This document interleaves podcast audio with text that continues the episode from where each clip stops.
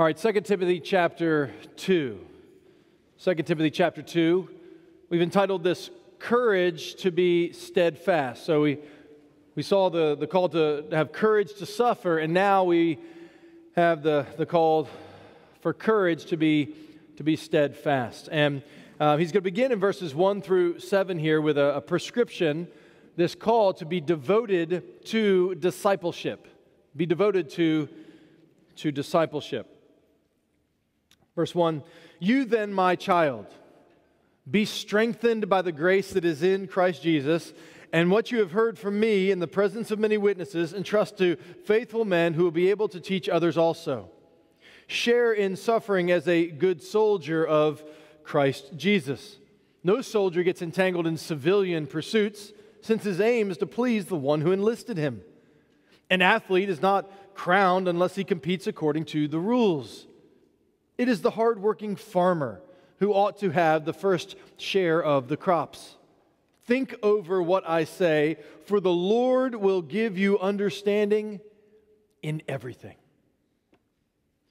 So the gospel, again, as we've seen, is central to Paul's ministry, and his instruction to Timothy here echoes something many of us are likely familiar with. What does this sound like? What is Paul's exhortation to Timothy here, particularly in these first two verses? What does it sound like? Where have you heard this before? It sounds a lot like the Great Commission, doesn't it?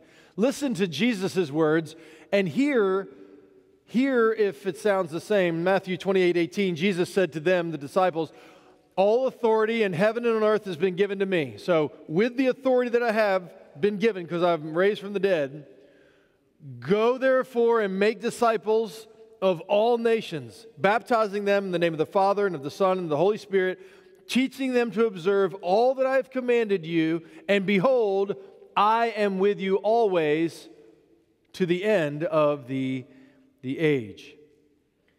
Jesus, before his ascension, he called his disciples to make disciples who are to obey his teachings, knowing that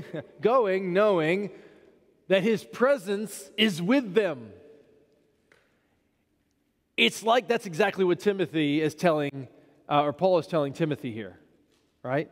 It's exactly, take the gospel truths and the teachings of Jesus and pass it on to others. Be a disciple who makes disciples, and do this with the strength that God supplies you with his power and his presence. Look again at verse 1, right? You see this gospel strength. My child, be strengthened by the grace that is in Christ Jesus. Now, you can't really see this in your English translation, but the word strengthened there is in the passive tense. So if it's active, it's something you do. If it's passive, it's something that you allow to be done to you. My child, allow God to strengthen you is the image here. I often use the imagery of putting up a sail, right? So you put up a sail to allow the wind to have effect upon you. My child, Timothy, and again, it's not his son, but it's his son in the faith, as it were, put up the sail of faith and allow the strengthening grace of God to carry you on in the work. This is too much for you. That's why the Spirit is given to you to help you, to aid you. The source of strength that Timothy is to go on ministering in is God himself. God is going to empower him through prayer, through his very presence. So he has gospel strength as he goes about doing this work. Verse 2, we also see the gospel mission. Pass on the truth is what he says. Now, let's see who's decent at math in here. I want you to try and count up how many generations are in view here. How many generations are in view here? Who thinks they can come up with that? How many generations do you see there? A specific number is what I'm looking for. Who thinks they can count? Pardon? What's here in verses 1 and 2? What? Huh? Four. Okay, what's the first generation?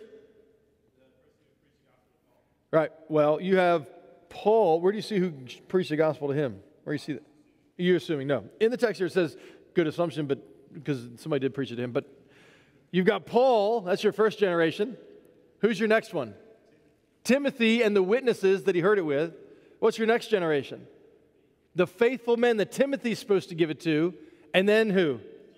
The others. That's your four generations. So four generations, yes, wrong reason, but yes, four. That's at least you got it right.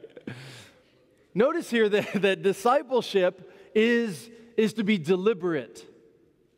Paul's telling Timothy to not just go and say, hey, see what happens, but he's to have a strategy here.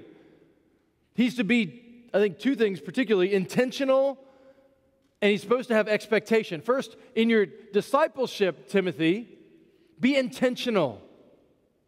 Have a plan of what you're trying to do. Take the things that you've heard from me, and I want you to give them to just anybody. Is that what it says? No, to a particular kind of person. So there is one sense in which we minister to everybody. That's true. But there's another sense in which believers are supposed to have an eye toward who are some faithful believers around me that I could pour into to help them grow. This discipleship is going to be done both, it's going to be both taught and caught, right? So the Lord Jesus, when he's about it, the guys are there, he's teaching, but then he's also doing what? He's living it right in front of them. They're watching him. Discipleship for us is the same way. We hear teaching, but then we imitate the faith of those who are more mature in the faith. We see the way that they handle conflict, and we ask them, so how did you navigate that? And they talk about how the word applies in those particular situations, or when they're in a really rough deal and they need to wrestle with forgiveness. How do you do this? You want to emulate somebody who's walked that road before, and they can show you how to apply the gospel in those situations. So he's to be intentional in his discipling. And then also in his discipling is going to be an expectation. You are entrusting truths with the expectation that they're going to give them to others. So if there's somebody that I'm discipling, in one sense, we're all discipling one another all the time, but in another sense, there's to be a specific sort of focus, which I think Paul is calling Timothy here. So if there's a guy that I'm spending some time with, one of the things I'm going to communicate to him in some way, shape, or form is, hey, the things you're getting, the things we're talking about, the things you're watching, I'm expecting you to be prayerfully looking for who you can give it to. So the goal is not just to, like, be a smarter sinner, just get a bunch of stuff, collect a bunch of knowledge, and be like, all right. Like, that's, Christians are not supposed to be cul-de-sacs. They're supposed to be conduits through which the truth flows to others. So I want to encourage us, as Paul was encouraging Timothy, to always have an eye toward who's somebody. And listen, you don't have to know everything. This is not the point. All you've got to do is take the Bible, open it, read it with somebody else, talk about what it means, how it applies, and if you get stumped on something, reach out to somebody and they'll help you. This is just how it goes. But Paul here tells Timothy, you have gospel strength and you have a gospel mission with other generations in view. Be intentional and have expectation baked into it. We need to carry this message on. Now, the sort of spirit by which you do this, he's going to give a picture here, three of them, three common everyday illustrations he's going to use to emphasize the message that he's giving to Timothy here. And the message that he's giving Timothy is share in suffering, verse 3. So as you go about this discipling sort of ministry, you've got to know it's going to be opposed. So you've got to share in the suffering of Christ. Follow my example, engage in the ministry, knowing suffering is going to come, but know that it's worth it. Let me give you three examples of everyday things that kind of teach the same thing, he would say. He's going to talk about a soldier, an athlete, and a farmer. Notice there, verse 4, so he says, verse 3, share in suffering is a good soldier of Christ Jesus, no soldier gets entangled in civilian pursuits, since his aim is to please the one who enlisted him. So first, the soldier here is faithfully dedicated to the mission. Soldiers are not entangled in civilian pursuits. Rather, a soldier's aim is to please the captain or the person who enlists them and gives them orders. That's their job as a soldier. They don't get caught up in other stuff. They're focused on the mission that's given them, right? They're dedicated to the mission, faithfully. Another example is that of an athlete. An athlete here, verse 5, an athlete is not crowned unless he competes according to the rules. So an athlete sacrificially disciplines himself or herself to train, to practice, to participate in the game according to the rules, because if they don't, what happens? You get DQ'd, right? If you use steroids and you win, what happens soon enough? They find out, they strip you of your crown, and you're out. What happens if you're running a race and you step on the line, you're out of bounds, whatever it may be? There's rules, right? Well, all of your training that you do, it goes in this sort of disciplined training with the eye of doing the game correctly so that you can win the prize. And then he uses another illustration, that of a farmer who's expectantly diligent to get up early, to plow the field, to sow the seed, to water the ground, to trust that crops are going to come up soon. That's in verse 6. It's a hardworking farmer who ought to have first share of the crops. And then he says this, verse 7, "Think over what I say, for the Lord will give you understanding in everything." Paul tells Timothy to meditate on what he said. So let's do that for a moment. What do these three things, these three illustrations, what do they have in common? Why does he pull from these three illustrations of a soldier, an athlete, and a farmer? What do they all have in common?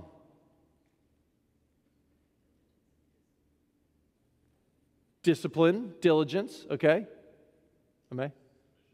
Submission, okay, so there's submission, good. What else? They're committed, good. They faithfully endure, good. Getting warmer. What did you say? They have hope of a reward. They persevere because they have hope of a reward. They discipline themselves because there's hope of a reward. They say no to Reese's Pieces, which are the best candy, because they're training for this thing. Right? They say, whatever, you can go through all of this, right? The idea here is they all do what they do for a prize. Now comes suffering, then comes glory. That's the theme behind all of these. Now submission, now discipline, patience, then comes celebration, then comes feasting. Then comes commendation. They're willing to suffer now so they can enjoy the reward later. See what Paul's telling Timothy? Endure suffering as a soldier of Christ Jesus, because, Timothy, there's a reward ahead of you.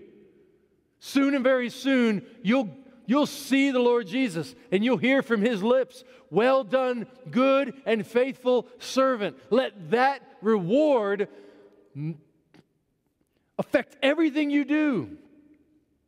Let it motivate your discipline and your commitment and your perseverance and your willingness to not compromise with sin or to cower in fear, but allow it to warm your heart, allow it to cause you to fan into flame the gift that has been given to you, to not be afraid of being associated with me or with Jesus, because there's a prize. It's almost like, whether you like John Piper or not, one of the things that anytime I hear John Piper preach, I'm like, that dude is like a foot in heaven while he's preaching. It's like he's got there, you know, and he's screaming, and he's like, "I'm there." That's just how it feels. It's what Paul feels like here. It's his body is in the most hellish kind of place on earth, but his heart and his mind is in glory with Jesus. And it's like he can see it. And he's like, Timothy, oh, it's worth it. Just, it's worth it. There's suffering. There's discipline. There's hard work. There's betrayals. There's so many things, but it's so worth it because you get Jesus. You know him now, and you'll get him then.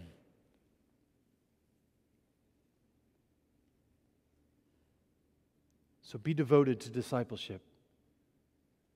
Find some faithful people. Take this gospel truth, no matter what it costs you. Tell them that no matter what it costs them, it's going to be worth it. And tell them to give it to somebody else. And do this by the strength that God supplies. Which, part of that, to your question, Jason, part of that is this heavenly reward sort of view. That view fuels now. You draw strength from then, now. You look to that day, and you come back to this day, and you're like, let's go. Like, what are you going to do to me? What are you going to say to me? I don't care if you don't like what I said on Facebook. That's fine. I don't care if you're going to, whatever sort of little thing comes, or maybe a big thing. I might lose my job here, but you know what?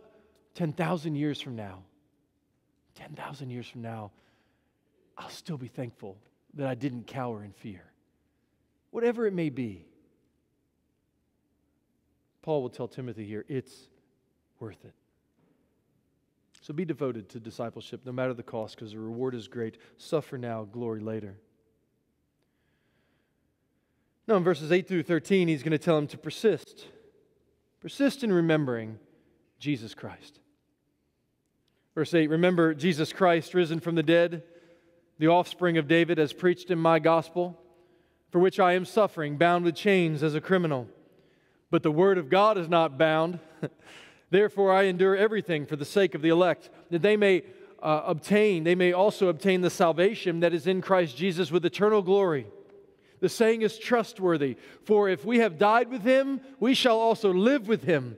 If we endure, we will also reign with him. If we deny him, he will also deny us. If we are faithless, he remains faithful, for he cannot deny himself. As the illustrations that Paul just used portrayed, Timothy is to set his eyes on the prize and to press on in faithful ministry. And the only way to do that is, verse 8, remember Jesus Christ. Remember Jesus Christ. Which, by the way, if you want to hear the best sermon that I've ever heard on that, you can listen to Shylin's T4G message on this verse right here. It was great. But he's not here, so we're going to do it. Verse 8, remember Jesus Christ. Paul, I mean, this guy's at the end of his life, and one of the things he would say for certain is, you never graduate from this. You can never improve upon Jesus. He only gets greater and more glorious in your eye and your heart as he becomes more clear to you. He only ever increases in beauty. Remember him. Look to him. You never get over the simplest things, that you love him. Never get over that. Remember Jesus Christ, risen from the dead, the offspring of David. Now, why do you think he picks those two things right here in this context, helping Timothy to be strong in the face of suffering? Why risen from the dead and the offspring of David? How's that help him?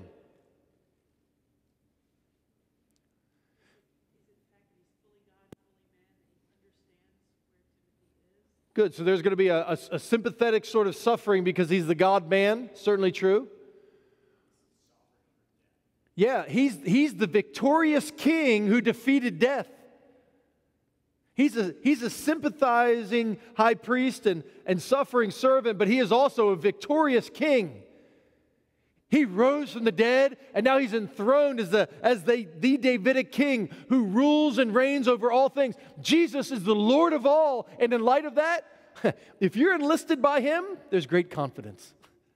Like, what are they going to do to you? Jesus will make it right. He'll make it right. Look to him. Remember Jesus Christ, the one preached in my gospel. Notice here, Paul preaches Jesus, his life, his death, his resurrection, his reign, his return. He preaches Jesus. And in verse 9, there's consequences for this faithfulness. He says, I am suffering, bound with chains as a criminal, but the word of God is not bound. You could shackle the messenger, but you can't shackle the message, right? You can chain the apostle, but you can't contain the gospel. You just can't do it. He's like, they've locked me down, and you know what? I'm sharing the gospel with everybody here. He's like, you can't stop this thing. They killed him. They cut off his head. But you know what? 2,000 years later, the message is still alive, alive and well.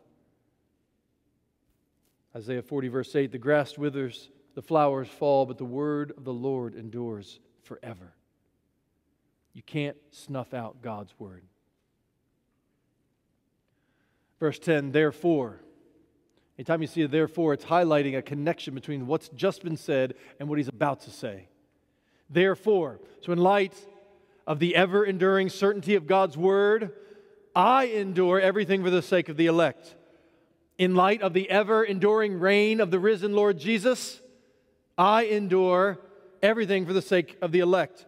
He says, I'm going to be mocked for them. I'm going to be beaten for them. I'm going to be stoned for them. I'm going to be shackled for them. I'm going to be put to death for them. I am here to serve God's people no matter what the cost. The elect are God's people set apart from eternity past that are called by His grace in time and history, that they are believers, that they may also obtain the salvation that is in Christ Jesus with eternal glory. Paul says, I suffer now so that they can share in glory with me forevermore. Did you just notice here how, because he's hung out with Jesus so much, he acts a lot like Jesus. Jesus left the glories of heaven, humbled himself to become a servant, even to the point of death on a cross. Why? Certainly for the glory of God, but why else? So that you could see the glory of God. Jesus came and suffered so that you could share in His glory, so that you and I could enjoy Him forever. Paul's been hanging out with Jesus. That's why he's like, I'm willing to suffer anything for the people of God, which is a wonderful example for us. Aren't we so tempted just to hold on to our rights? Aren't we just so tempted to hold on to our comforts, to just try and stay safe and comfortable and just kind of have our little dream and keep everything in? But Paul would be like, don't do that. He's like, why would you do that? There's so much more joy if you just forget yourself in the sense of surrender your rights for the good of others that they could see Jesus. He's like, that's living. That's worth dying for. And that's what he's doing here. That they may share in the salvation in Christ Jesus with eternal glory. Notice there's a future focus again. Can you see it? This guy cannot get glory off his mind. It's everywhere for him. He's got that day in view. And of course you'd say, well, yeah, he's on death row and he's old guy and all that kind of stuff. But like, this has been, he's been about this the whole time. It's just ever increasing. Read all the rest of the letters. He does the same thing there too. You don't have to be on death row and near the end of your life to be able to have this sort of eternal sobriety. This is a gift of God available now. This is part of the reason this word is given to us, to help us get some spiritual smelling salts, to awaken our souls so that we too might have that sort of vision, because it liberates you to live for Him and die for Him, no matter what.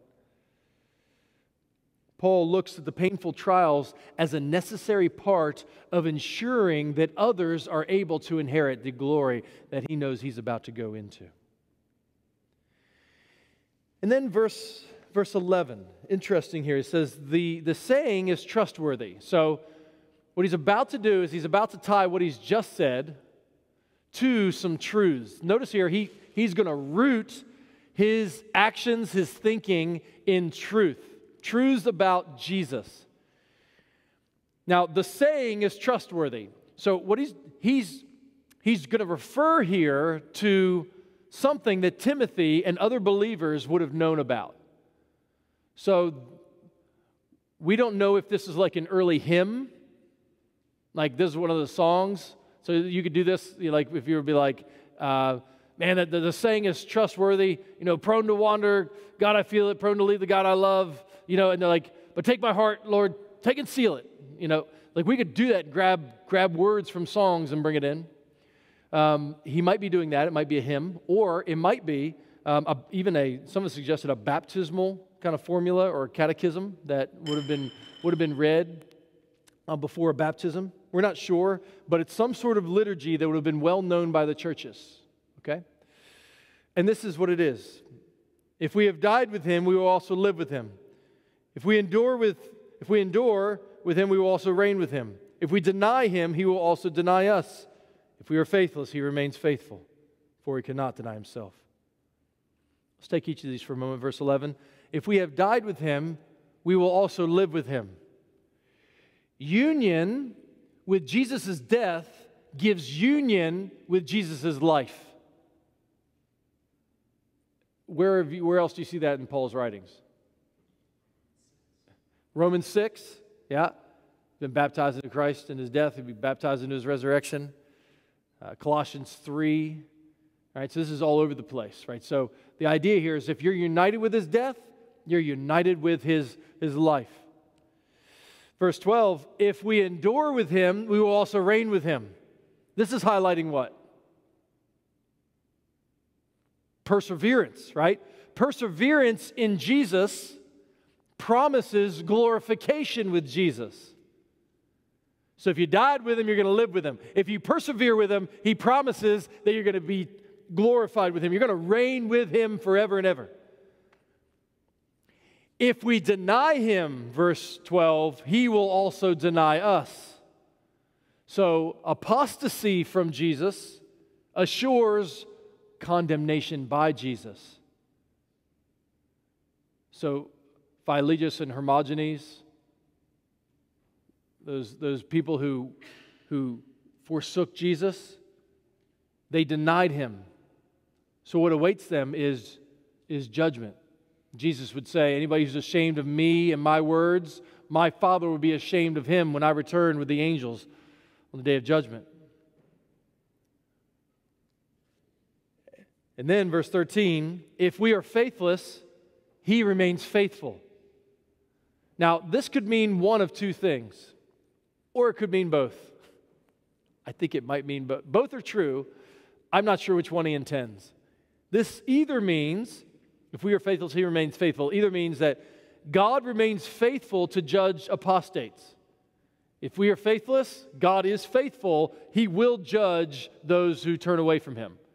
That's true. 2 Thessalonians 1:8. Or it could also mean, if we are faithful, he remains faithful. Despite our unfaithfulness, Jesus does not give up on his people, even though their faith is weak and their faithfulness is weak in regards to resisting sin. That also is true. So, amen, praise God.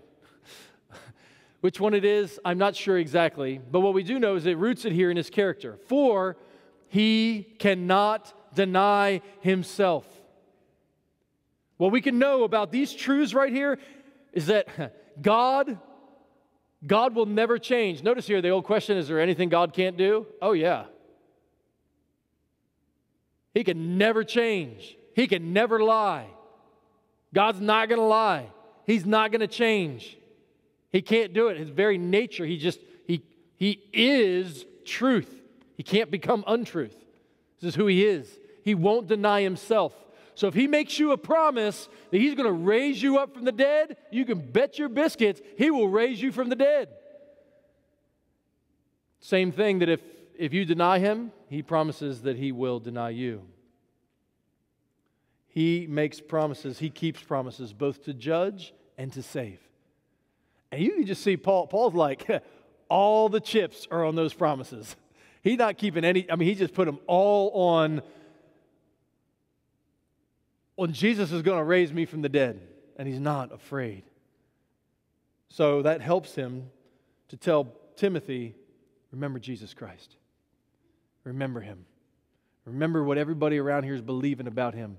Remember him and be devoted to discipleship, no matter what it costs. It's worth it. Now, verse 14 through 19. Rightly handle the word. Rightly handle the word. Verse 14. Remind them of these things. Charge them before God not to quarrel about words, which does no good, but only ruins the hearers. Do your best to present yourself to God as one approved, a worker who has no need to be ashamed, rightly handling the word of truth. But avoid irreverent babble, for it will lead people into more and more ungodliness, and their talk will spread like gangrene. Among them are Hymenaeus and Philetus, who have swerved from the truth, saying that the resurrection has already happened, and they are upsetting the faith of some. But God's firm foundation stands, bearing this seal. The Lord knows those who are his. Let everyone who names the name of the Lord depart from iniquity.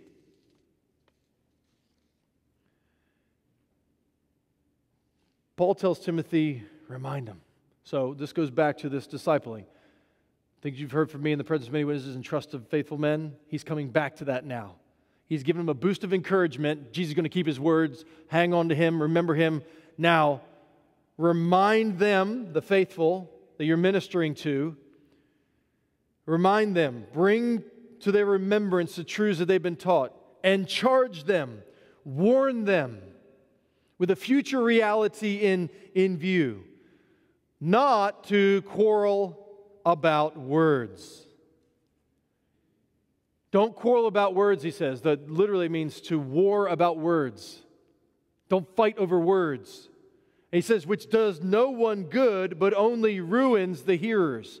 The word ruins means to do harm to someone by misleading them. Now, you might have a question here, like, hold on, wait. How are they supposed to confront false teachers if they don't quarrel about words with them? There has to be something. He's going to tell him later to rebuke people and to reprove people.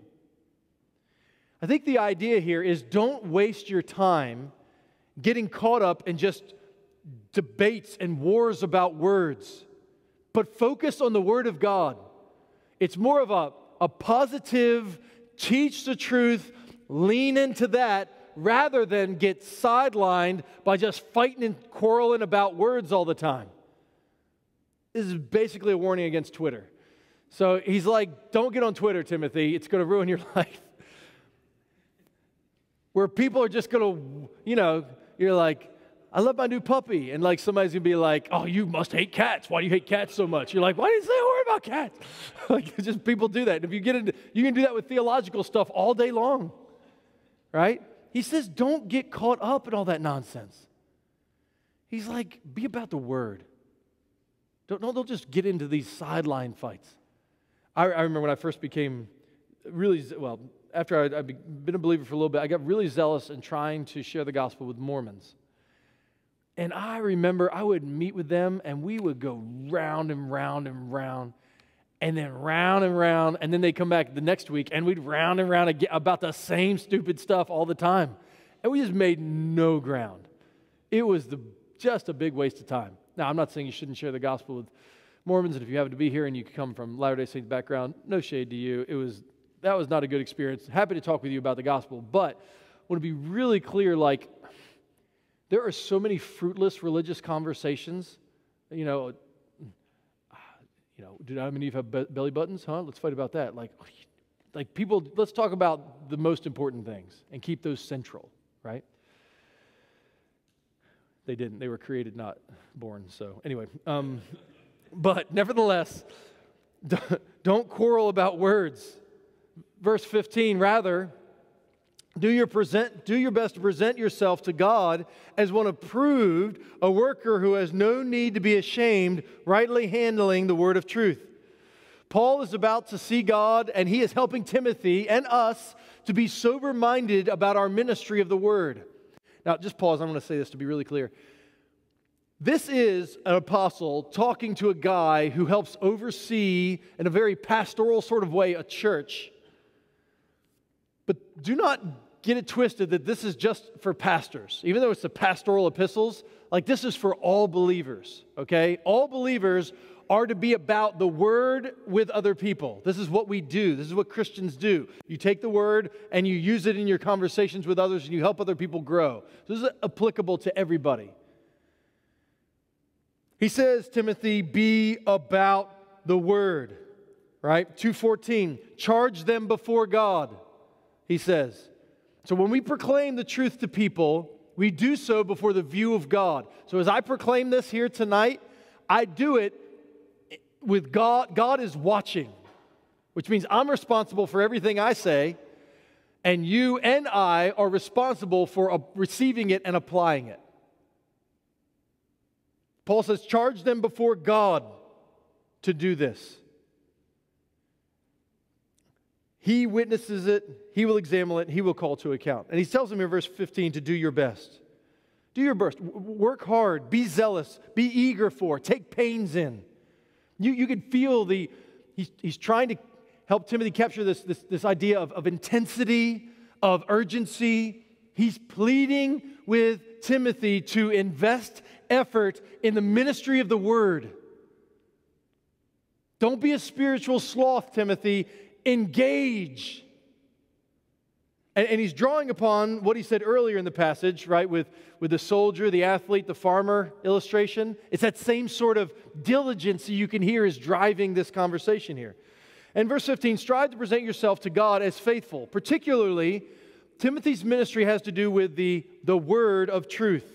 That's God's word. It's the scriptures. It's the gospel. It's all the way through this book. 1:13, the pattern of sound words. 2:9, the word of God is not bound. 2:14, it's contrasted with irreverent babble. 2:18, you can swerve from this truth. 2:25, God can grant repentance, leading people to the knowledge of the truth. Chapter 3, verses 7 and 8, the deceived never arrive at the truth, but oppose the truth. 3:16, all scripture is breathed out by God. 4:2, therefore preach the word. 4:4, some turn away from listening to the truth and wander off into myths. 4:5, endure suffering, fulfill your ministry. The whole thing is about the word. He says, Timothy, be about the word. When we open this book, we're not just hearing a collection of opinions, but rather the very voice of God. And part of our ministry is to be in the Word, under the Word, in it, meaning we know it, under it means we're submitted to it, through it means we're obeying it, and then we're giving it to others. So everything you do, let it be saturated with the Word. Be men and women of the Word. Know it, believe it, give it to others. There's nothing better. It gives life. I mean, this is the most basic thing about living on this planet. This is one of the things we teach our kids, that one of the first lessons we have to teach them is the world is not about you. Like, it's just, life's just not about you. You're here, you get to enjoy it, but this it's just not about you. And in the same way, God, one of the things he said, it's just not all about you.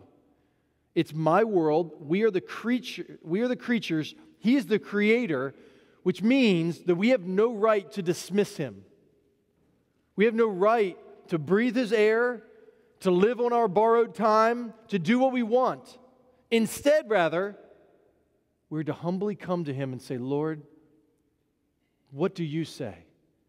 And the way we find out is through his word. His Spirit gives His Word to us. We'll hear more about that in just a moment. And what Timothy is being charged to do here by Paul is to rightly handle the word of truth. Rightly handle it. It's a compound Greek word. It means to cut straight. To cut it straight. So anytime you're using the word, you gotta cut it straight. There's to cut without deviation. To go along the straight line. It's a word that would have been familiar to the working class of Paul's day. When Rome built a road, they didn't have these windy roads. They go A to B. They're like, we're going to go through the mountain, right? Or if you've got a mason who's going to be building a wall, you've got a straight line to ensure that the wall is straight. Or a tent maker is going to cut lines of material straight so that when they sew together, it won't leak. He says the same way with the word, you got to cut it straight. You've got to cut it straight. So for pastors or anybody who aspires to be a pastor, your job is to keep what God says, to keep what you say directly in line with what God says. You got to have straight speech, guided by the plumb line of God's word. The pastor has no right to get sidetracked with soapboxes, unnecessary political commentary, all sorts of speculation about whatever. The pastor has no right to cut off the sharp edges. I don't like to talk about hell. I don't like to talk about sin. I never want to preach that part about Joshua and the conquest because who likes that? Like you don't have the right. Then don't be a pastor. Just don't be a pastor. You'll thank yourself on the day of judgment.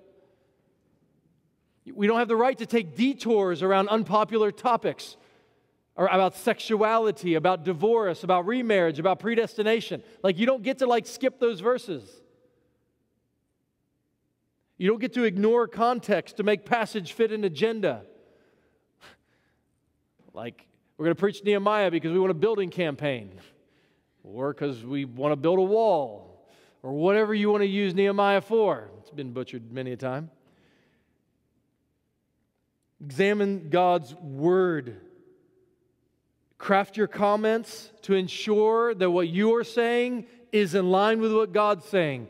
Warn as God warns. Comfort as God comforts. Urge as God urges. Be tender as God has been tender with you. God calls pastors to rightly handle the word of truth. We live in a transient... So first thing, if you're a member of this church, your job is to make sure that pastors who preach here do that. So you should fire me if I start lying about God. Please, fire me. For your soul's sake and for mine. If you go to another church, if you move from here and you go to another church or whatever it may be, you make sure you have a pastor who's going to tell you the truth. There's a lot of people out there who's happy to not tell you the truth. Make sure you find somebody who tells you the truth. Whenever you go on mission trips,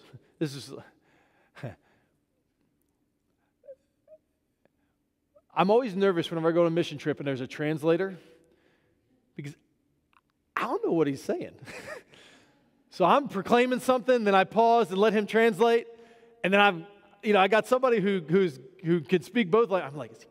Is that right? Because you want to make sure that he's accurately representing what I'm trying to say, right? He's not going to just go off doing his own agenda. Well, in the same way, pastors are to be like that. But it's not just for pastors. All Christians, when we come to the Bible, the aim is to handle it rightly. We come and we want to study the Word.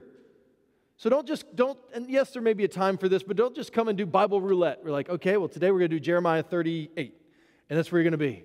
Or you're just going to grab a Bible verse and use it as some kind of fortune cookie. That's not the way we handle the Word. Learn to read God's Word. That's why we do boot camps like this. It's to teach you how to open a book, how to work through verse by verse to see what that looks like, and then for you to go grab a book of the Bible and to do the same. We're to come to God's Word to hear from Him with the hope that He'll change our minds and He'll change our hearts and He'll change our affections. that we'd think what he thinks, that we'd love what he loves, that we'd hate what he hates, that we desire what he desires, so that we can walk in ways that are pleasing to him. Pray like that when you come and read the Bible. Say, God, change me. Please do not just do religious stuff where you read the Bible so you can check it off and feel better. Like, that's not what the Lord wants. Now, sometimes you got to discipline yourself. You're just like, I'm reading and I'm not getting much. Lord, help me. That happens all the time too. But keep asking God for help. God's people must rightly handle God's word so that we can present ourselves before God without shame, he says here. Because our study of God's word shapes our affections about how we feel about God and his word. It shapes our applications, how we're going to walk in obedience to God. Straight cutting leads to straight stepping. And that's what we want to be about. So brothers and sisters, whether you're a pastor or not a pastor, learn to read the Bible. Learn to understand what it means. Grow in it. Labor in it. There's nothing better. What we see in God's word shows up in the way we walk out God's word. One of the best things to help you in this is to have other believers around you. So not just reading by yourself, but reading. This is one of the reasons I like these kinds of settings. We're going to have feedback and talk back and that kind of stuff. Bible time all the more. Different settings, smaller settings. Study God's word together. Now, before we move on, I think one of the things we need to not skip over that we read in this section is to labor in the work because of the evaluation of your work that's coming. Notice again, do your best to present yourself to God as one approved. To present yourself to God, to make oneself stand is what that means. Timothy, be diligent to labor in your ministry of the word so that you can stand before God in a way that is approved. As a worker who's not ashamed. The word approved means to be tested, to be genuine, to be proven. It's that sincere sort of word from before. You see, Paul is telling Timothy he's got to keep the day of judgment in view in everything that he does. Every time he studies, every time he speaks, every time he applies, it's with the final evaluation in view. Same for you in your ministry with people. Don't be afraid of what God's word says. Share it with people. Be honest. Don't be ashamed of what God's word says. Because though there is an evaluation of our lives and ministries at the end. Now, I want to be clear here. The Scriptures teach that our standing with God, our justification, is by grace alone, through faith alone, in Christ alone. Our judicial standing before God, we are accepted completely and established completely on the finished work of Jesus. Okay? My hope is built on nothing less than Jesus' blood and righteousness. At the same time, the Bible also teaches that Timothy is to zealously do his ministry in a way that will present himself approved before God. Our lives can be pleasing or displeasing to the Lord. Our handling of his word can be faithful or unfaithful. Ministry in his name can be acceptable or unacceptable. The fruit of our ministries and our lives will be evaluated according to God's word. A worker, he says, be a worker as one who has no need to be ashamed. Brothers and sisters, this is not intended to scare you, but it's intended to humble us to remember that we'll give an account for the way we live. The blood of Christ covers all of our sins, and on the last day we will stand in his grace. That is true. But you can hear that Paul doesn't want Timothy to just lean on grace in such a way that just dismisses all sorts of need for accountability. So labor in a way that has the end in view. And then look at verse 17. Where were we? Yeah, verse 16. So verse 16, but avoid irreverent babble, for it will lead people into more and more ungodliness. Notice, going down the track of going away from cutting it straight leads people in a different direction. It's going to lead to more and more ungodliness, and their talk will spread like gangrene. This disease, it's just going to spread. Where you can see this happens in churches and in denominations, where you just give up on cutting it straight because of social pressure or whatever else it may be. Next thing you know, the whole church is just ravished by sin. The whole denomination, their posters are sin. He says, don't do that. Among them are Hymenaeus and Philetus, who have swerved from the truth, saying that the resurrection has already happened. They are upsetting the faith of some. You're like, what does that mean? One of the early false teachings, so they didn't cut it straight, they went sideways, was that they taught that the resurrection has already happened. You are resurrected now, believer. You're under grace, so it doesn't matter what you do in your body, because your body isn't really you. The real you is your spirit. So do whatever you want with your body. Get drunk, go, have sex with whoever you want. It doesn't matter, because the real you is the resurrected you who's within you. Your body is actually subhuman. It's not real. It's this Gnostic sort of dualism. Paul says that is not the Bible. You are spiritual and physical, and what you do in your body matters. But these guys, they said, no, it's the spirit that matters. You've been spiritually resurrected. So, therefore, do whatever you want. He says they're upsetting the faith of some. Some people are buying that. And they're off indulging in immorality because these jokers lied to them about what God's word says.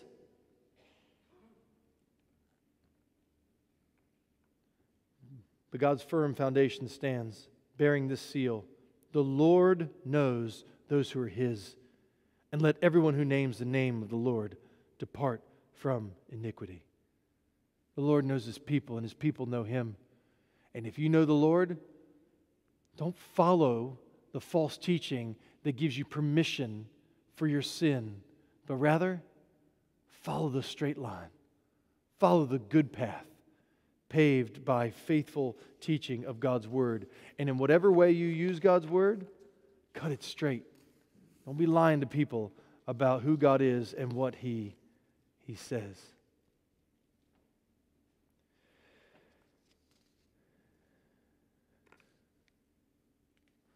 We're going to pause. Let's take questions, and then we'll do the last section of chapter 2, and then tomorrow we're going to come back and do chapter 3. So let's pause. What questions, comments, insights do you have about what Paul is telling Timothy here in chapter 2? So far, we've made it up through verse 19. Hey, I'm Jordan. Hi, Jordan. The question for that I had was in the if we disown him, he will disown us.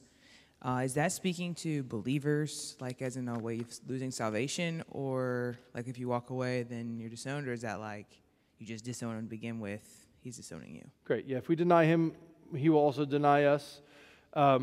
That would be someone who would prove themselves to not be a believer. So saving faith is persevering faith. If your faith does not persevere, it's not saving faith. And so and Jesus talks about this sort of thing, like somebody sprouts up and they're like, yes, I'm with the Lord, I'm throwing out all my AC/DC stuff or, whatever it is, and I'm going to get rid of cable and I'm going to love God and I'm going to, go walk some old ladies across the street. I'm going to do good stuff. I'm going to show up at church and da-da-da and all that kind of stuff. And then persecution starts coming and hardship starts coming and they're like, I'm out on this Jesus stuff. And they're back to wherever they were. He says, you never knew me. I never knew you. So the idea here is that if your faith is not a persevering faith, now it's not the same as a perfect faith. And that's where I think the truth is that if we are faithful, He remains faithful. The struggling saint has much hope because there's a perfect God who works in the midst of all of our messes. But for those who renounce Christ, like these people he's talking about, Demas loved the world, he just went back to the world, and these other guys who are going off to other stuff that's not Jesus, he's like, there's not hope for them. He will deny them on the last day, and they will stand in their own gospel, in their own righteousness before a holy God, and it will not go well for them. Does that make sense? Yeah. So if you love the Lord and you're striving and you're fighting against sin, you have much to be encouraged by. When we're faithless, He remains faithful, and He will not deny Himself. He'll keep you. But don't deny the Lord Jesus and persist in that. Otherwise, there's no hope. I'm Madeline. Hi. Amen. Quick question about verse 8. You talked about the significance of risen from the dead, but I might have missed the significance of offspring of David. Yeah, he's the king. So he's the king who rules and reigns. So Paul is not going to be scared of Caesar, who's Lord. There's a different Lord that he knows rules and reigns over everything, as proven by the fact that he's raised from the dead. So, yeah. Joey, I had a comment instead of a question. So, yep. Verse 15, do your best to present yourself to God as one approved. So, yeah, to me that made me sad and discourages me as I think about my past and present sin. And it's like, oh, well, definitely not there to be one approved. But then looking back at what you're talking about at verse 13, you know, praise God that He remains faithful. Yep. And that just, yeah, that warms me, comforts me, and gives me hope knowing that it's because of God, not because of me. And yes, strive to do better, to continue to grow in love and faith, to better present the gospel, but knowing that it all comes to Him. So it's kind of, yeah, weird having that balance of both being sad, examining yourself, but then having the hope in Christ. Yeah, and I think that's a wonderful way to feel the tension of the text, that there's an appropriate sobriety that comes when we evaluate. We look at our lives like, man, there's some times I was cowardly. But then what that does, it actually works for you, because what it does is then as a believer, you say, Lord, would you forgive me for that? And then you're strengthened by grace, which helps you, which is actually the response that the Lord wants, which He's glorified in that. So even in your failure, because you can go back to the reservoir of grace, there's more grace, and God gets glory, and He's pleased with that. So yes, there's failures. Yes, there's times we were cowardly. Yes, there's sin along the way. But the more that we run back to the reservoir of grace, the more glory that He gets, and the more joy that we find. And we can have confidence, even though we know that we haven't been perfect along the way, but we know we've gone back to the Lord and asked Him for mercy, and He loves to get it. So that's a good word on the tension of the text there. Yeah. Jimmy, again, when you were talking about finding people around us that we want to spend the time with or pour into, and disciple one another. What are you looking for in those people? Because I feel like we have many options and many friends and believers that we can share with and are mutually encouraging. But I'm assuming we can't do that with everyone. So what characteristics would you be looking for, and how do we differentiate that from just like people we enjoy that are believers? It's a good question.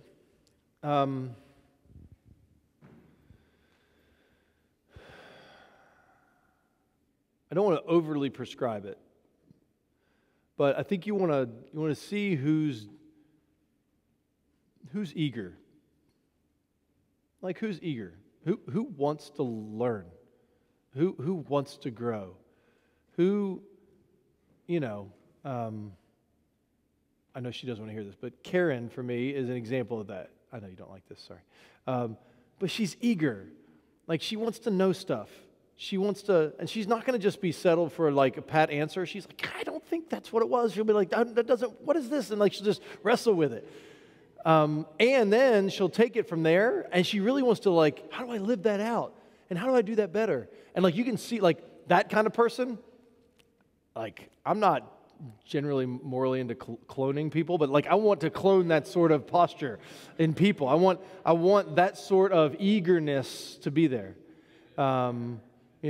Yes. So thank you, sister, for being a good example. But we want that kind of of things. So if there's somebody who I'm trying to force feed, I may persist for a little while, but eventually I may just say, hey, listen, I love you. I'll help you in some way I can, but most of my time, energy, and effort are not going to be there just because they're not hungry, and I'm not going to force them to do it, So, yeah, those would be a couple things. Are they available also? So the old adage is you're looking for fat people, faithful, available, teachable. That's what I was taught early on. You're looking for faithful people, who are committed, who are available, and who are teachable. They're eager, they're hungry, they're ready to go. So. Yep. Hi, I'm Tori. So in verse 14, I was just wondering, in our own evangelism and apologetics, would you ever say there's a time for us to stop, in our relationship? And if so, what does that look like? How do you do that well? Yeah. There's definitely times that I think in evangelism that I've said, hey, listen, I think you're awesome. I appreciate our friendship. I appreciate our conversations. I feel like we're kind of spinning our wheels a little bit.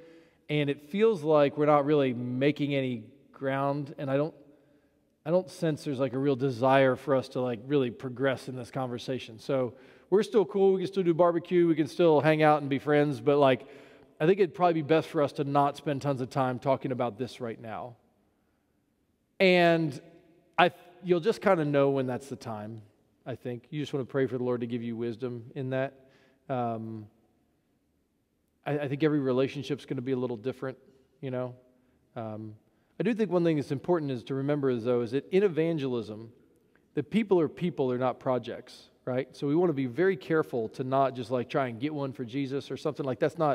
That's not how we treat people. So I think if the relationship is always oriented around you're my neighbor, I want to love you as my neighbor, I want to care about you. And the most important way for me to care for you is to help you understand the good news of the gospel. And I want to share that with you. But if they're cutting that off, or it's just leading to just fighting all the time or just whatever, I think it's okay for them to be hey, how about for now we kind of hold off on that? And then if they're well, actually, I'd really like to talk more, then maybe. But sometimes it's kind of a feel. It's a little bit of art and science. So I think you just pray for discernment. And if you have a particular situation, be happy to give you some counsel. So. More? Yeah. Hi, my name is Jordan. Hey, Jordan. How do we know when God is calling us to confront sin in others, especially in other believers? Great. How do we know that God, or when God is calling us to confront sin in others? First of all, I'm thankful that you have a category that we should do that.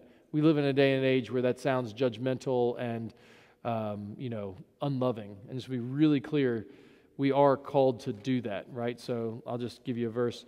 My brothers, if anyone among you wanders from the truth and someone brings him back, let him know that whoever brings back a sinner from his wandering will save his soul from death and cover a multitude of sins. So that's one of 50 places we could have read. 50 is probably exaggeration, but a dozen. I think first thing is proximity. So how close are you to the person? How well do you know them? And is the sin against you? So if they've sinned against you, then Jesus is really clear that in Matthew 18 that you go and you talk to them first privately. If it's against someone else and you're in a relationship there and there's kind of a situation, you can help that person talk to them, but then if it doesn't go well, then maybe you can be part of the Matthew 18 with the other group that goes and talk to them. I think the short answer, though, is if nobody else is doing it, at some point you probably should, especially if the proximity is someone who is in your home, in your church family, or in your Christian kind of hangout group. I think proximity is going to be a big deal there. And I know it may feel awkward, so I think you want to be prayerful in the way that you do it, but yeah, believers should not just allow other believers to get destroyed by sin. And even if it isn't received well, I think you want to be prayerfully willing to make that step. So I'm not sure if that's helpful at all, if you have a follow-up on that. Yeah, it's interesting how you brought up the proximity part, but sometimes I've just been wondering if believers are more called to be more outspoken in general against like sin and culture, sin against like, I guess just in general, especially with like maybe with other believers in the church. Like if we see like, okay, these people are acting or behaving in a certain way, should we be more outspoken in general and stuff like that? So. Yeah, I think it really matters, depends on what's going on. So like if you're part of a church and there's a group who, you know, they're going out and looks like they're getting drunk and indulging in just kind of things that dishonor the Lord, I think if there's someone in the group that you know, whoever the one you know the best in, I think you maybe take them out for breakfast or lunch or just say, hey, I'd love to catch up and talk with you. There's something I've been praying about that I'd like to share with you, and say, help me understand what's going on. So I think you want to start with asking questions. The way I'm reading it, it looks like this is happening. Help me understand what's happening, and then kind of go in. But I think eventually you need to be able to say something. So I do think we should be willing to have conversations like that with one another. I just want to encourage any of you, if someone approaches you like that, your initial impulse is probably going to be defensive. I just want to encourage you to fight against that. The first thing should be like, maybe this is a messenger of mercy from the Lord. Hear them out. If there's genuinely, if they're off, then be like, talk about it and help get the facts straight. But I do think, especially here in our culture, we're going to tend toward cowardliness. And I think we should be, on the last day, we won't be sorry that we talked to people about their sin.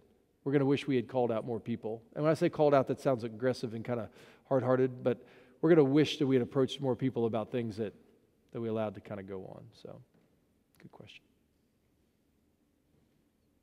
Karen has a follow-up, and then we'll pray, and then we'll take a 5-minute break, and then we'll finish the chapter, Lord willing. So I'm going back to what Joey said, and my question is, like, I think a lot of times, and I'm thinking about a particular heart attitude I have towards someone, I take it to, I try harder instead of what you just did on the stage of just repenting. I just keep trying harder. And I do ask God to change my heart, but my heart is not changed. And does he sometimes leave you in your sin? And just because I don't want to be the way I am, but I am that way. Yeah, and I don't know that's leaving you in your sin. I think sometimes there's some things we pray will go away that just don't go away. Like Paul pleaded with the Lord 3 times, he'd take away the thorn in the flesh. So if there's something that's difficult for you, it becomes sinful when you dwell on it and kind of voodoo doll them in your head, you know, and you're laying there thinking about how you would hurt them, and or you say things to them and do things or say things about them. Those are sinful ways to respond to how you feel. Merely feeling a way towards someone is not sin necessarily. I think it just highlights the brokenness of the world that we live in, and especially if someone has hurt us, and particularly if the person who's hurt us is not repentant, and they're just kind of putting salt in the wound. There's just a reality of they're hurting us, and Lord, I don't feel kind toward them. Would you just keep helping me? And I think even the fact that you have a wound that's open and you keep praying about it, I don't think you're sinning. If you think you're sinning, then you're sinning. Yeah, I'm pretty harsh with her. Yeah, sometimes. Well, then that's where you just need to keep bringing it to him, though. And I don't think it means he's leaving you in your sin, though. I think there's some circumstances that are really, really hard that we keep, but we need to keep it on the front burner and say, Lord, keep helping me, and keep some sisters around you who are speaking honestly with you and asking you good questions and not allowing you to gossip about the particular situation. So. Thanks. That's good. I'll pray for us. We'll take a 5-minute break, and then we'll finish the chapter. Father, we thank you for your word, and we do pray that now you would help us as we take a break and then come back and conclude this chapter. Would you give us grace in all the things that we're hearing? In the name of Christ, amen.